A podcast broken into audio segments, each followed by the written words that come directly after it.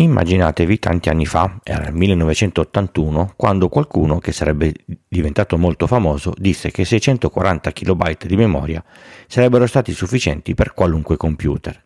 E adesso abbiamo computer con 128 e più GB di RAM. Quel qualcuno era Bill Gates e in realtà non è certo che abbia detto quella famosa frase, mancano le fonti ufficiali. Ma qualcun altro sicuramente aveva pensato che strutturare la rete IP con indirizzi grandi 32 bit sarebbe stato più che sufficiente. Un po' più di 4 miliardi di indirizzi in effetti si sono eh, dimostrati pochi, sono esauriti ed è stato necessario cercare un nuovo sistema di indirizzamento chiamato IPv6, disponibile a livello operativo dal 2008. Io sono Francesco Tucci, mi occupo di tecnologia da prima del Millennium Bug, dell'euro e del grande blackout del 2003. Sono sopravvissuto e sono qui per raccontarvela in puntate brevi e facili, alla portata di tutti, con questo podcast Pillole di Bit da novembre del 2015. Vi avviso prima, giusto per essere chiari, scendere nel dettaglio dei protocolli di rete è cosa che faccio raramente perché sono difficili, complessi e raccontarli solo a voce è ancora più difficile. Questa puntata cercherà di rendere il più facile possibile comprendere la differenza tra i due protocolli.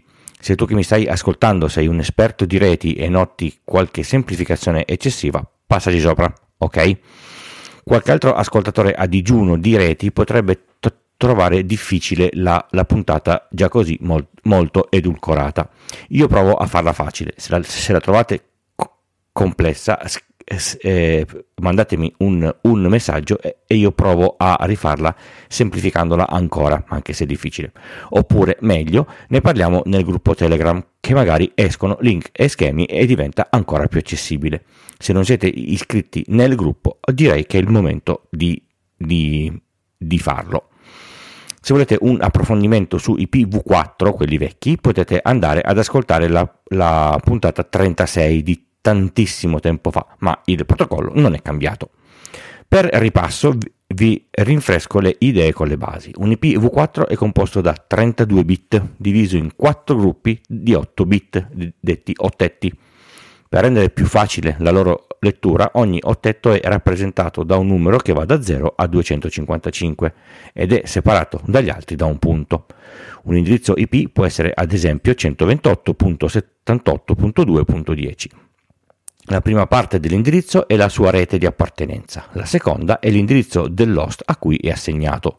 Quanto è lunga la prima parte lo, lo si definisce aggiungendo dopo l'indirizzo una barra e il, il numero eh, di bit che compongono la rete. La rete barra 24 vuol dire che i primi 24 bit sono la rete e gli ultimi 8 l'indirizzo dell'host. In questo caso vuol dire che la rete sono i primi tre gruppi di numeri e l'indirizzo che, che cambia è l'ultimo gruppo.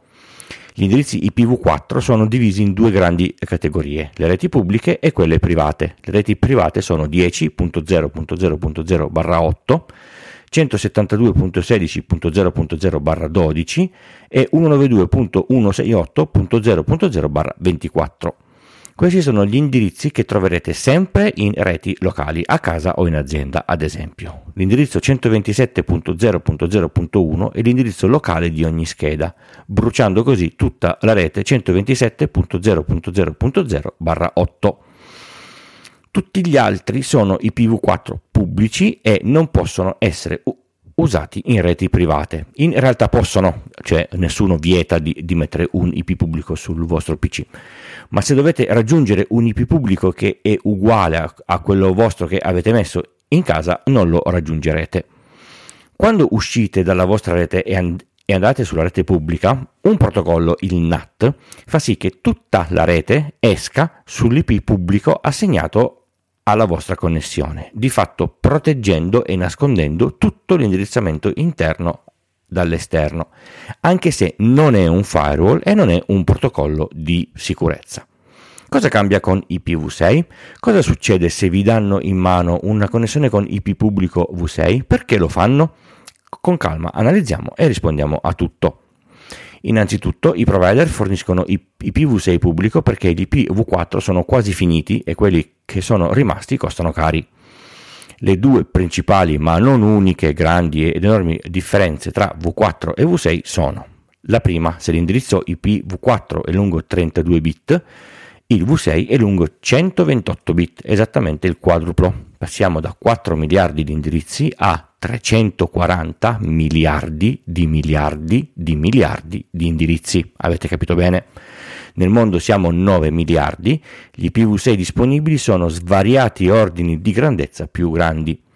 La seconda è che non esiste più il NAT, in generale sono tutti IP pubblici. Per implementare la sicurezza, a giusta eh, ragione si deve mettere un firewall in mezzo, tipicamente sul router della connessione, in modo che non potranno essere raggiunti direttamente dall'esterno. Con 128 bit, che sono tanti, la notazione passa da 4 gruppi di 3 cifre a 32 caratteri esadecimali da 0 a F, raggruppati in 8 gruppi di 4 caratteri, separati non più dal punto ma da due punti. Per semplificare la lettura di indirizzi così lunghi, se ci sono troppi, eh, troppi zeri, uno, uno dopo l'altro, questi possono essere omessi. Se alla fine di un indirizzo si deve aggiungere una, una porta TCP tipo 2.22 per SH, visto che la notazione prevede sempre i, i due punti, l'indirizzo IP va messo tra parentesi quadre. Salta subito all'occhio che come vengono gestiti ora gli IP in casa, solitamente a mano o con, un, con il DHCP che fa l'assegnazione eh, automatica, ma che poi ci ricordiamo più o meno a a, a memoria che IP a ogni dispositivo, con IPv6 non può più essere gestito, è impossibile memorizzarne uno. È necessario eh, passare la gestione della rete con un server DNS, quindi usando sempre i, i nomi di ogni dispositivo. A livello pratico funziona in questo modo assegnano alla vostra connessione un IPv6 pubblico, ma non un singolo IP, un, un'intera classe, solitamente una barra 46, che sono centinaia di miliardi di miliardi di indirizzi, sono tantissimi.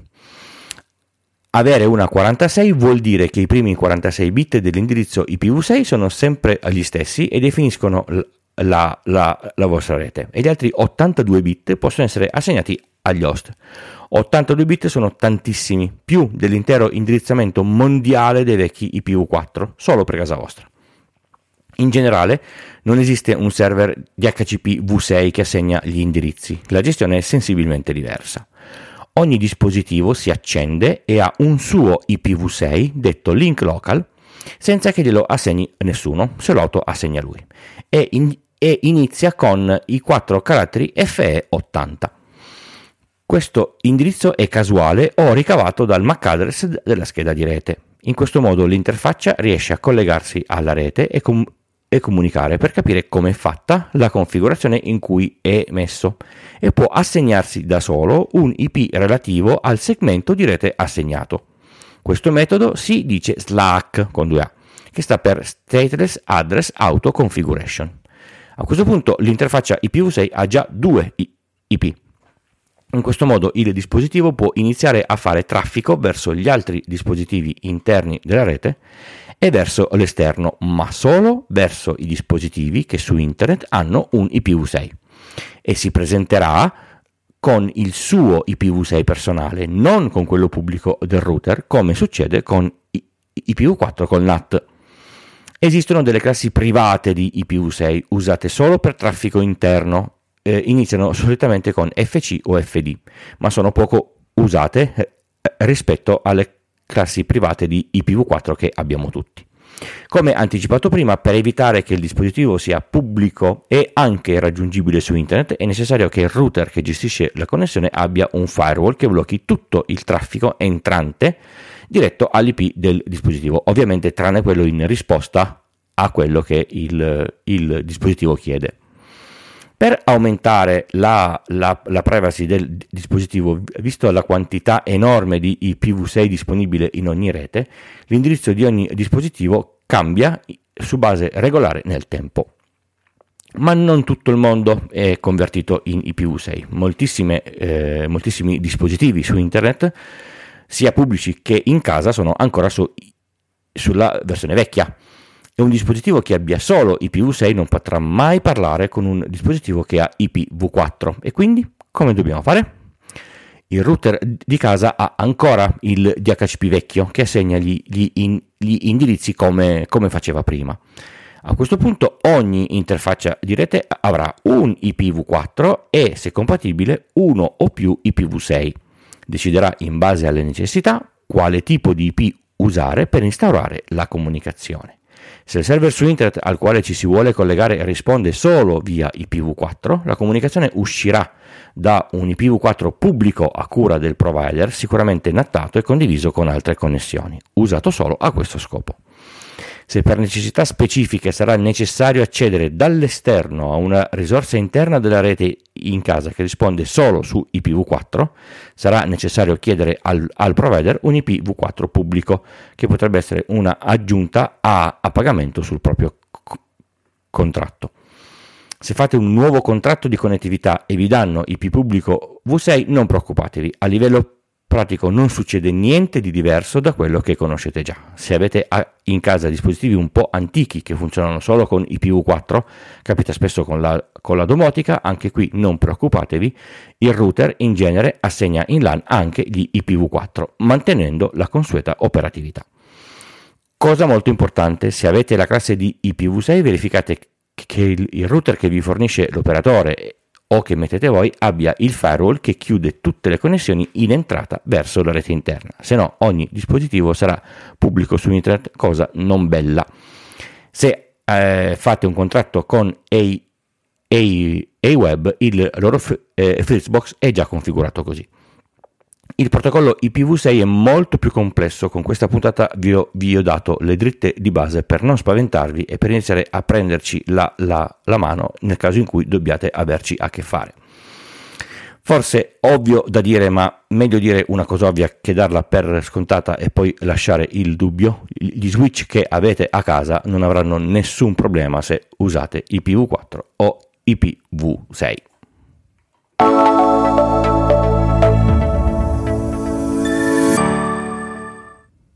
Pillole di Bit è un podcast di tecnologia, breve e alla portata di tutti, scritto e raccontato da Francesco Tucci.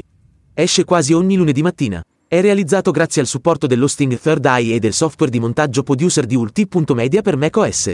Il podcast è diviso in capitoli per poter navigare più facilmente con la vostra app di riproduzione e, se volete, per saltare questa parte, una volta imparata a memoria.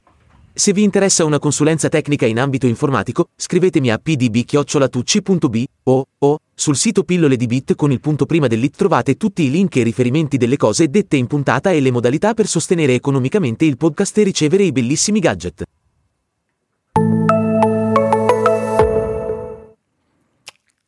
Come ormai potete sapere, Pillole di Bit da sempre si, si, sostiene grazie alla generosità di voi ascoltatori. Io di questo ne sono molto felice. Anche voi eh, fate, qua, fate parte di questo progetto ormai da anni. In questa sezione prendo un po' di tempo per ringraziare uno a uno tutti i donatori che decidono di mettere mano al portafogli in qualunque modo per aiutarmi ad andare avanti. Gli abbonati di questa settimana sono Giorgio e Ivan. Le donazioni spot sono arrivate da Andrea e Giancarlo e i value for value sono di Federico e Gianluca. Oltre a donare usando Satispay, PayPal o il, o il, Value for Value potete anche usare i link sponsorizzati che a fronte di un vostro ordine a me riconoscono una percentuale come Amazon o Aweb. Quest'ultimo lo uso a casa e vi assicuro che un provider internet come loro non esiste. Tutti quelli che si sono abbonati poi mi hanno ringraziato. Tra l'altro, se siete serviti dalla fibra, questo mese c'è un eh, bundle interessante con la fibra da 2 giga e mezzo a 30 euro e la loro SIM su rete Vodafone con 120 giga a 10 euro. La qualità del supporto sulla rete mobile è pari a, a, a quello sulla rete fissa. E non dimenticatevi di far conoscere pillole eh, di bit ai curiosi come voi o a chi potrebbe diventarlo. Abbiamo parlato di reti, indirizzi, switch. Oggi vi giro il consiglio che ho sentito qualche settimana fa sul podcast degli amici di Easy Apple. Non l'ho provato personalmente perché per ora non mi servono switch nuovi per fortuna, ma l'idea è molto interessante. Immaginate di aver bisogno di, mettere un piccolo switch in un posto scomodo, piccolo e dove non c'è alimentazione. E lo switch da cui partite ha la fortuna di essere PoE, Power over Ethernet. Se non sapete che cos'è il PoE andate ad ascoltare la puntata 243. Ubiquiti ha fatto un piccolo switch alimentato PoE da 5 porte gigabit che se avete il controller, eh, il controller Ubiquiti può anche essere gestito. Si, alimenta anche da USB-C e costa meno di 40 euro. Non necessario per tutti, ma interessante per cablaggi difficili, per esempio dove lavoravo prima, nei, nei negozi, ne, ne avrei usati volentieri circa 250, visto che non trovo mai una, una presa libera e gli spazi erano sempre molto angusti. Il link sta nelle, nelle, nelle note dell'episodio come al solito. Siamo arrivati alla fine di questa puntata di Pillole di Bit. Vi ricordo che tutti i link relativi alle cose dette sono nelle, nelle note che trovate sul, sulla vostra app o, o, sul sito. Io sono Francesco, produttore e voce di questo podcast e vi do appuntamento a lunedì prossimo per la prossima puntata, disponibile su feed RSS o su tutte le piattaforme di podcast. Vi registrate e la puntata vi arriva automagicamente. Grazie per avermi ascoltato. Ciao! Se durante la puntata avete sentito in sottofondo la telecronaca di una partita di calcio è la TV del vicino. Non ho modo di attutirla visto che passa dai, dai muri e non ho uno studio dove andare a fare queste reg- registrazioni. Mi dispiace, ma quando lui alza il, il, il volume non posso fare altro. Ciao ciao!